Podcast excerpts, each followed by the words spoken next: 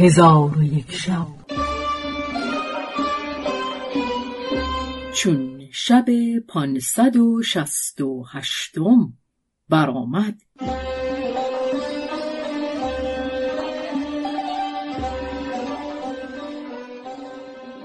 گفت ای ملک جوانبخت، طالب ابن سعد با تابعان خود از شام روان گشته همی رفتند تا به مصر برسیدند.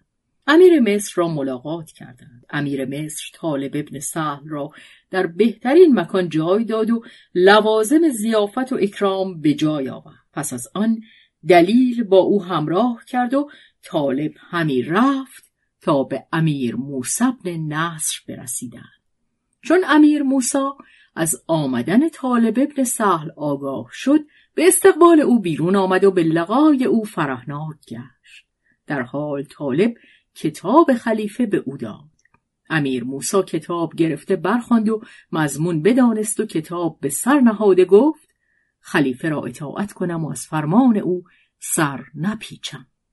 پس از آن بزرگان دولت و خردمندان حضرت را حاضر آورده در مضمون کتاب خلیفه به ایشان مشورت کرد. ایشان گفتند ایها الامیر، اگر کسی خواهی که تو را به راه آن مکان دلالت کند، باید عبدالصمد ابن عبدالقدوس سمودی را حاضر آوری که او مردی است دانا و آزموده و سفر دیده، به بیابانها و کوهها و دریاها شناسایی تمام دارد و از عجایب روی زمین بسی دیده. امیر موسی به حاضر آوردن عبدالصمد بفرمود. عبدالصمد را حاضر آوردند. او مردی بود سال خورده. امیر موسی او را سلام داد و به او گفت ایها الشیخ، بدان که خلیفه زمان عبدالملک ابن مروان کتابی نوشته و از خمره های مسین سلیمانیه که جنیان در آنها به زندان اندرند خواسته است. من بدین سرزمین شناسایی ندارم. شنیدم که تو را آگاهی بسیار از راه های بیابان ها و دریاها هست. اگر تو را به آوردن حاجت خلیفه رغبتی باشد، مرا به آن مکان دلالت کن. شیخ عبدالصمد گفت ایها الامیر، راه دور و خطرناک است. امیر موسی گفت مسافت او چقدر است؟ شیخ گفت دو سال و چند ماه رفتن همینقدر بازگشتن این راه هست و در این راه بسی خطرها و عجایب و غرایب هست و تو مرد مجاهد هستی. بلاد ما به دشمن نزدیک است. بسا می شود که نصارا در غیبت تو به شهر ما خروج کنند. تو را فرض است که کاردانی را در مملکت خود نایب کنی. پس امیر موسی پسر خود هارون را در جای خود بنشاند و سپاهیان را به فرمان برداری او بفرمود. سپاهیان میان به خدمت هارون بسته فرمان او را واجب شمردند و هارون بزرگی بود نامدار و دلیر و جنگاور.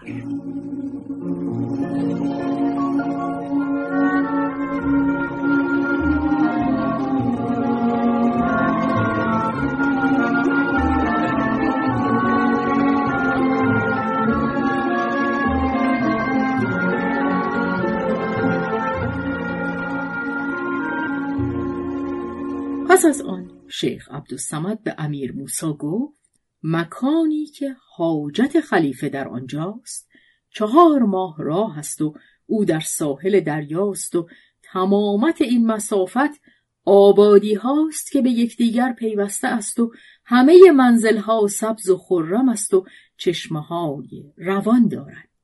امیدوارم که از برکت تو این راه به ما آسان شود.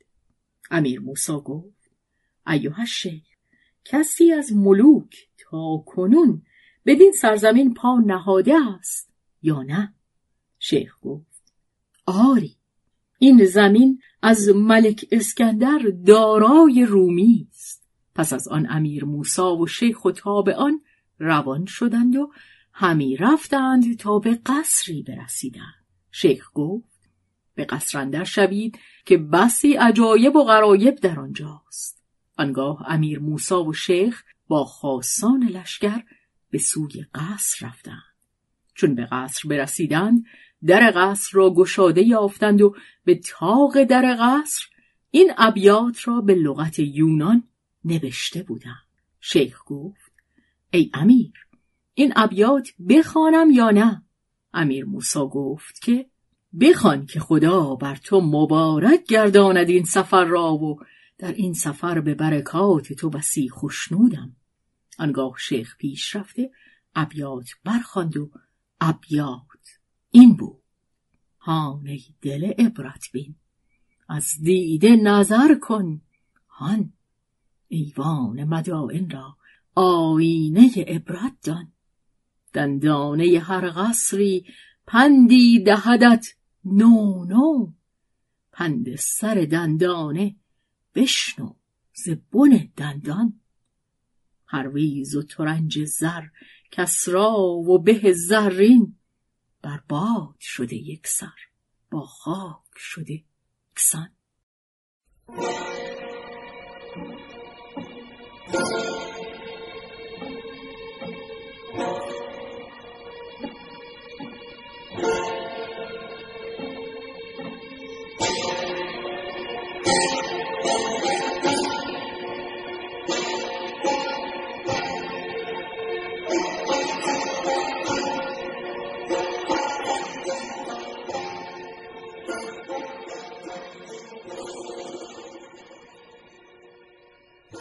پس امیر موسی چندان بگریست که بی خود گشت، چون به هوش آمد به قصر اندر شد، از بنای نیکوی قصر حیران بود و به صورتها و تمثالها که در آنجا بود نظاره می کرد که بر در دویم قصر ابیاتی نوشته دیدم. امیر موسی گفت: ایها شیخ، ابیات برخوان. شیخ پیش رفته ابیات بخواند و ابیات این بود: چه بندی دل اندر سرای فسوس، که هر زمان به گوش آیدت بانگ کوس، خروشی براید که بربند رخت، نبینی جز از تخته گور تخت، چه سازی همی زین سرای سپنج، چه نازی به ناز و چه یازی به گنج. امیر موسی سخت بگریست و جهان در چشمش تار گشت و گفت: ما را از بهر کاری بزرگ آفریده اند. پس از آن در قصر تأمل کرده دیدند که از ساکنان خالی است و خانه های او وحشت انگیز و ساحتش کدورت آمیز است و در میان قصر قبه است بلند که سر به آسمان افراخته و در اطراف آن قبه چهارصد قبر است. امیر موسی به آن قبرها نزدیک شد و در قبرها قبری دید که از رخام بنا گشته، بر او ابیات نوشته اند: بدین زندان خاموشان یکی از چشم دل بنگر، که آنجا صد هزاران جان ندیم صد ندم بینی، نه آنجا مهتری باشد نه آنجا کهتری باشد، نه آنجا سروری باشد نه میر و نه حشم بینی، نه مال روم و ری بینی، نه رطل جام و می بینی، نه طبل و نای و نی بینی، نه بانگ زیر و بم بینی، به زیر سنگ و گل بینی همه شاهان عالم را، کجا آن روز در گیتی ملوکان عجم بینی، چه پویی سوی این میدان، چه گردی گرد این زندان، چه بندی دل در این ایوان، که چندین درد و غم بینی.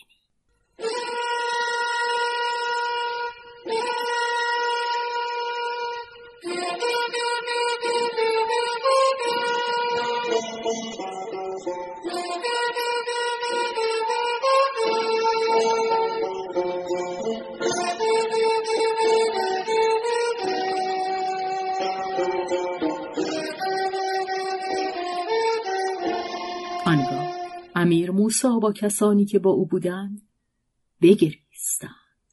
پس از آن به قبه نزدیک شد، دید که هشت در دارد و درهای آن از چوب صندل است و مسمارهای زرین به درها کوفته و با گونه گونه گوهرها مرصع کرده اند و بر در نخستین این ابیات نوشته بودند: به چشم عاقبت بنگر در این دنیا که تا آنجا، نه کس را نام و نان دانی، نه کس را خانمان بینی، نه این ایوان علوا را جمال و زیب و فریابی، نه این میدان سفلا را مجال انس و جان بینی، نه این میدان سفلا را مجال انس و جان بینی، سر زلف عروسان را چو برگ نسترن یابی، رخ گل رنگ شاهان را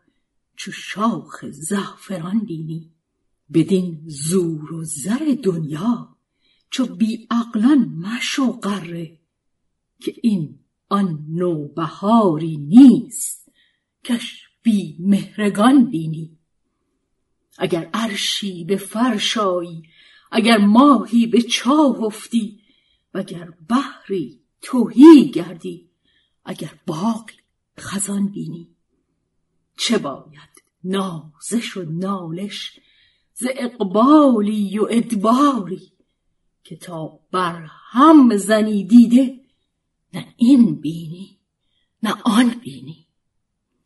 چون امیر موسی ابیات بشنید چندان بگریست که بی خود گشت، چون به خود آمد به قبه اندر شد، در آنجا قبری بلند دید، بر او لوحی یافت آهنین.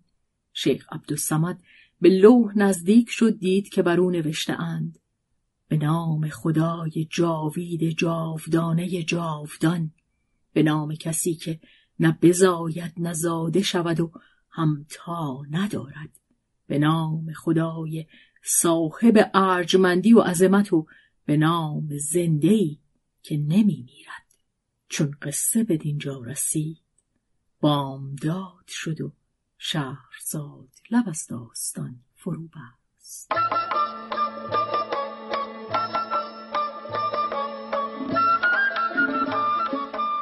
قصه گو شهرزاد فتوحی. تنظیم مجتبی میرسمیعی.